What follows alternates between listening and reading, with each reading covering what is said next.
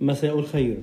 الغنى الحقيقي أن تستغني عن الناس والملكية الحقيقية ألا يملكك أحد وألا تستولى عليك رغبة وألا تسوقك نزوة.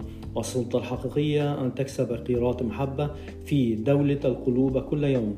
تذكر أن الذين يملكون الأرض تملكهم الذين يملكون الملايين تسخرهم الملايين ثم تجعل منهم عبيدا لتكفرها ثم تقتلهم بالضغط والذبح والقلق ثم لا يأخذون معهم مليما. صدقني هؤلاء هم الفقراء حقا. كل هذه الكلمات السابقة من كتاب الشيطان يحكم للراحل الكبير الدكتور مصطفى محمود عليه رحمة الله. شكرا لكم وإلى لقاء في حلقة قادمة إن شاء الله.